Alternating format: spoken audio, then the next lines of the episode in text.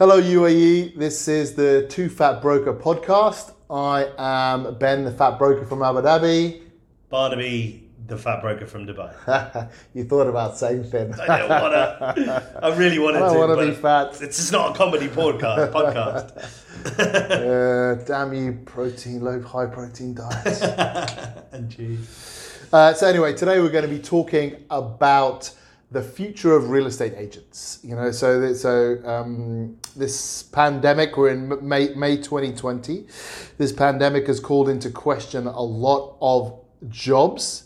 And there was a very interesting article in Arabian Business a couple of weeks ago called, I think it was called Bye Bye Broker, that quite a few brokers took offense to, took offense at, one of those things. Two. Uh, we talked about the, the, the future of, of real estate brokers and whether, I guess, we'd ever be needed again or whether we'd ever be needed in the, in the same way again. What do you think, Barney? Is this going to change the way we do business? I, I hope not. I've been doing this for 21 years. Uh, it would be a real shame for, for all of my all of my expertise and hard work to go out the window. My short answer is no. I don't think I don't think you will ever not need a broker for a few reasons, but I'm going to focus predominantly on virtual tours. Um, you know, un- until we get to a stage with VR where you can you can literally port yourself into a house in a VR scenario and walk around it, which I think we're not far off, but you know, I still think you're going to need that human interaction. Right now with Matterport and these other these other um, uh, tech products, Real tech. real tech Keeping products real. where you can you can get on your laptop or your, your desktop and actually walk through the house in a virtual sense but without a VR headset. I don't think they they are a good enough substitute to physically be there and you know there's the age old adage of of you know within the first 30 seconds if you're going to buy a house or not. When you go into it, you don't get that vibe, that feeling from a VR headset. Um, But hold on. Don't people buy real estate all the time without seeing it when we talk about off plan? yes, but that's investment grade stuff. People don't, but surely people buy off plan to live in as well as to yes, they do, and that's but that's a very small proportion of all real estate is end user off plan.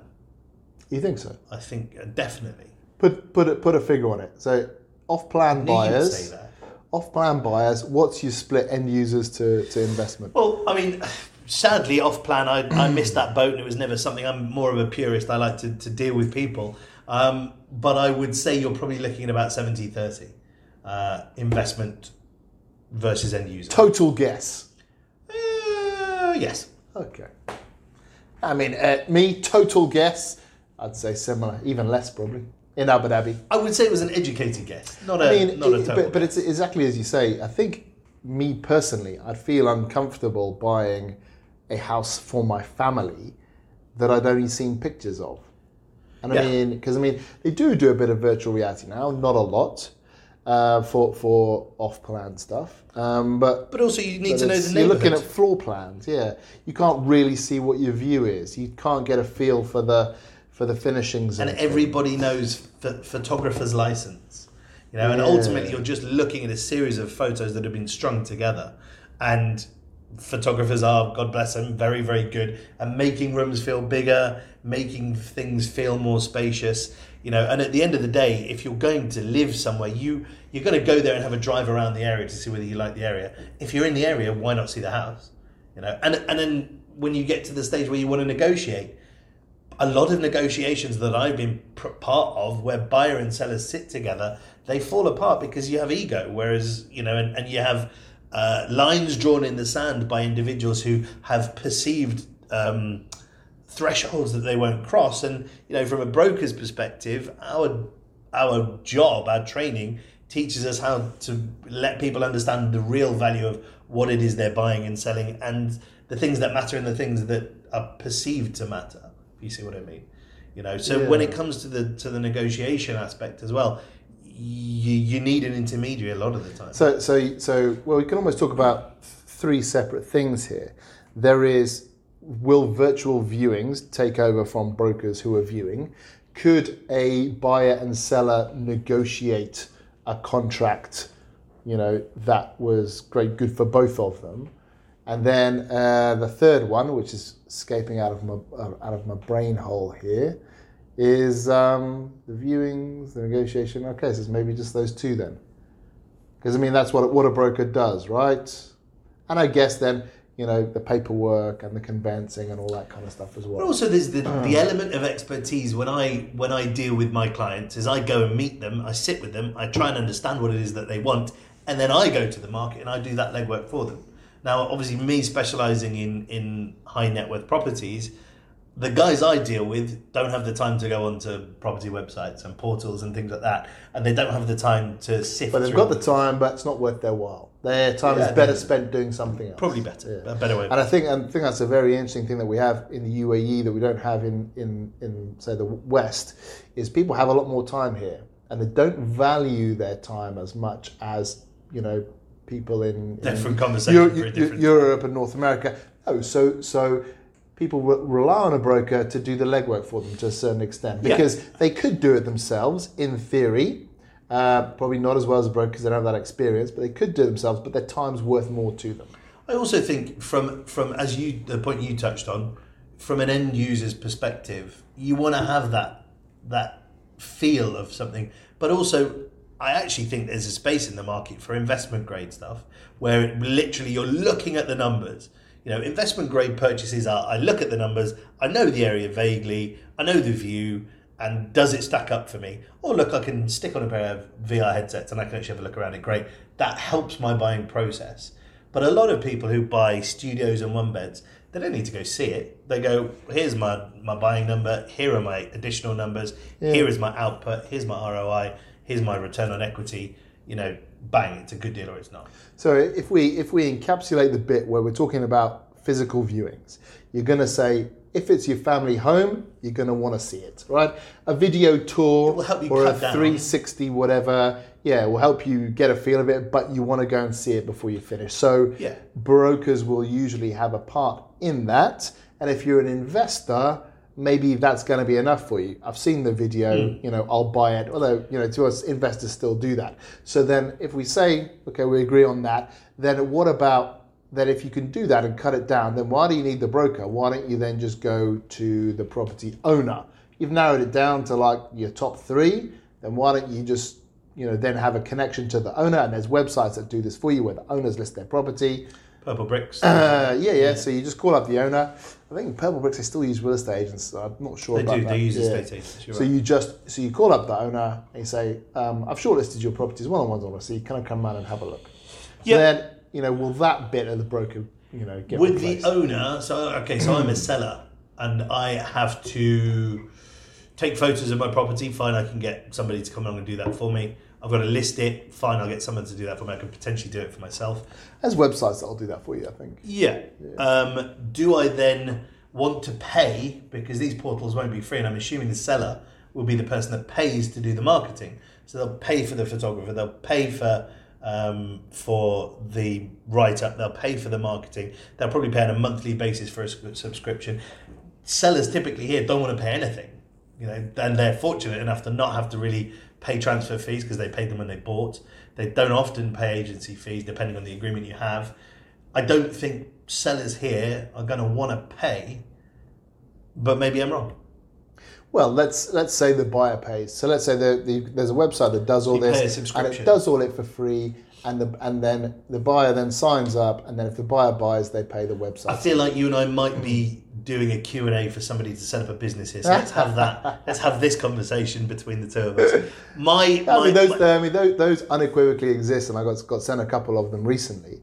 And so, so what we're saying here is, so let's say uh, sometimes people want to want to want to do the viewings. You could set up those viewings with the owner. Would the owner then see the value in doing that? And and you know, if anyone has ever listed a car or anything for sale on Dubizzle, would they want to deal with the number of pillocks and dipsticks calling up, wanting to come and look at their house? What is your last with, price? With no, yeah, yeah. You've listed it for ten million. You take four. Yeah.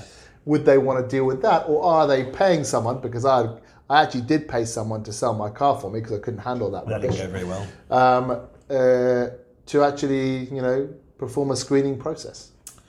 Yeah, I mean, it's horses for courses. I mean, you know, uh, Mm. I think going back to to the the VR route, the Matterport, the you know these virtual uh, property constructs that you can walk around. I think from a buyer's perspective, it would actually be really good in terms of narrowing down what you want to see and you go okay fine i've been in that one i didn't really like the feel but i'll go and have a look at it just to be sure or i've seen it on vr i definitely want to come and have a look at it. So maybe from a broker's perspective it would just mean we have less zero return viewings Yeah, no, I think, and, and what we're doing currently is we're as part as part of the coronavirus uh, adaptation is taking videos of every every unit we go and see, so we can send these to our clients and we share those videos so that we got we got that welcome stock, to so the our 21st clients century ben our clients can narrow it down. Well, we've taken pictures in the past, but never never videos. So Okay. now we're We trying should. to do that video. Well, ours is a little bit different to yours because you've only got you know let's say twenty or thirty listings. We've got eight or nine hundred. You know because we Yeah. because we do a lot of leasing. okay Yes, far more than I want, but but but, but, but there you go. Well, I mean, even in one building, if you take Etihad Towers as a great example, there's 800 units in that building, and they're all different because it's a curved building. Mm. So your video for one is not going to be the same as your video for another. Gate Towers goes like that. You know, it's all you know, it's all different. like a reverse weeble Yeah, yeah. Look, I think I think there's a space for it. I definitely do, and I think you know anybody who tells you there's there there, there is there's no room for it in this market is kidding Well, so, so we're, we're still got to break it down. So viewings we've done, we've spoken about that. What about the negotiation? What do you? What does a broker bring to the table in terms of negotiation that an owner couldn't do with a buyer and a seller? I think I think there is a degree of uh, of trust and a degree of being able to open up to a broker who can manage a transaction knowing the full scope of information within it buyer's motivations seller's motivations that a buyer and seller wouldn't necessarily sit across from each other and divulge. So i, I think for, to have an intermediary in a transaction we're able to understand people's drivers far better than than they would be able to to having built a relationship with them far better than a buyer and seller would be able to commute over a conversation in a coffee shop somewhere. So I think you would probably find the ratio of transactions agreed with both happy buyer and happy seller are higher than if, if there's a broker in the middle. Yeah, and I also think have you ever had this introduce the buyer and the seller and they've hated each other Yes, and they I have had that when I bought my own house. Oh, and they we had, we had that recently, and they I, li- I physically had to separate them because they were arguing so so badly.